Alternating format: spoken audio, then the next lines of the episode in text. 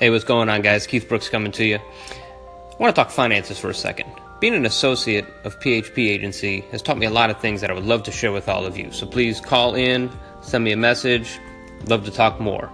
But I want to think about this for a second. One in six households are a $100,000 household. But what does that really mean? Well, a $100,000 salary is only $273 a day when you break it down. That $273 a day equates to $11 an hour if you were to earn money 24 hours a day. If you're only personally working 8 hours a day, how do you make money the other 16? Simple. You need a business that pays you while you sleep. Residual income is what is needed.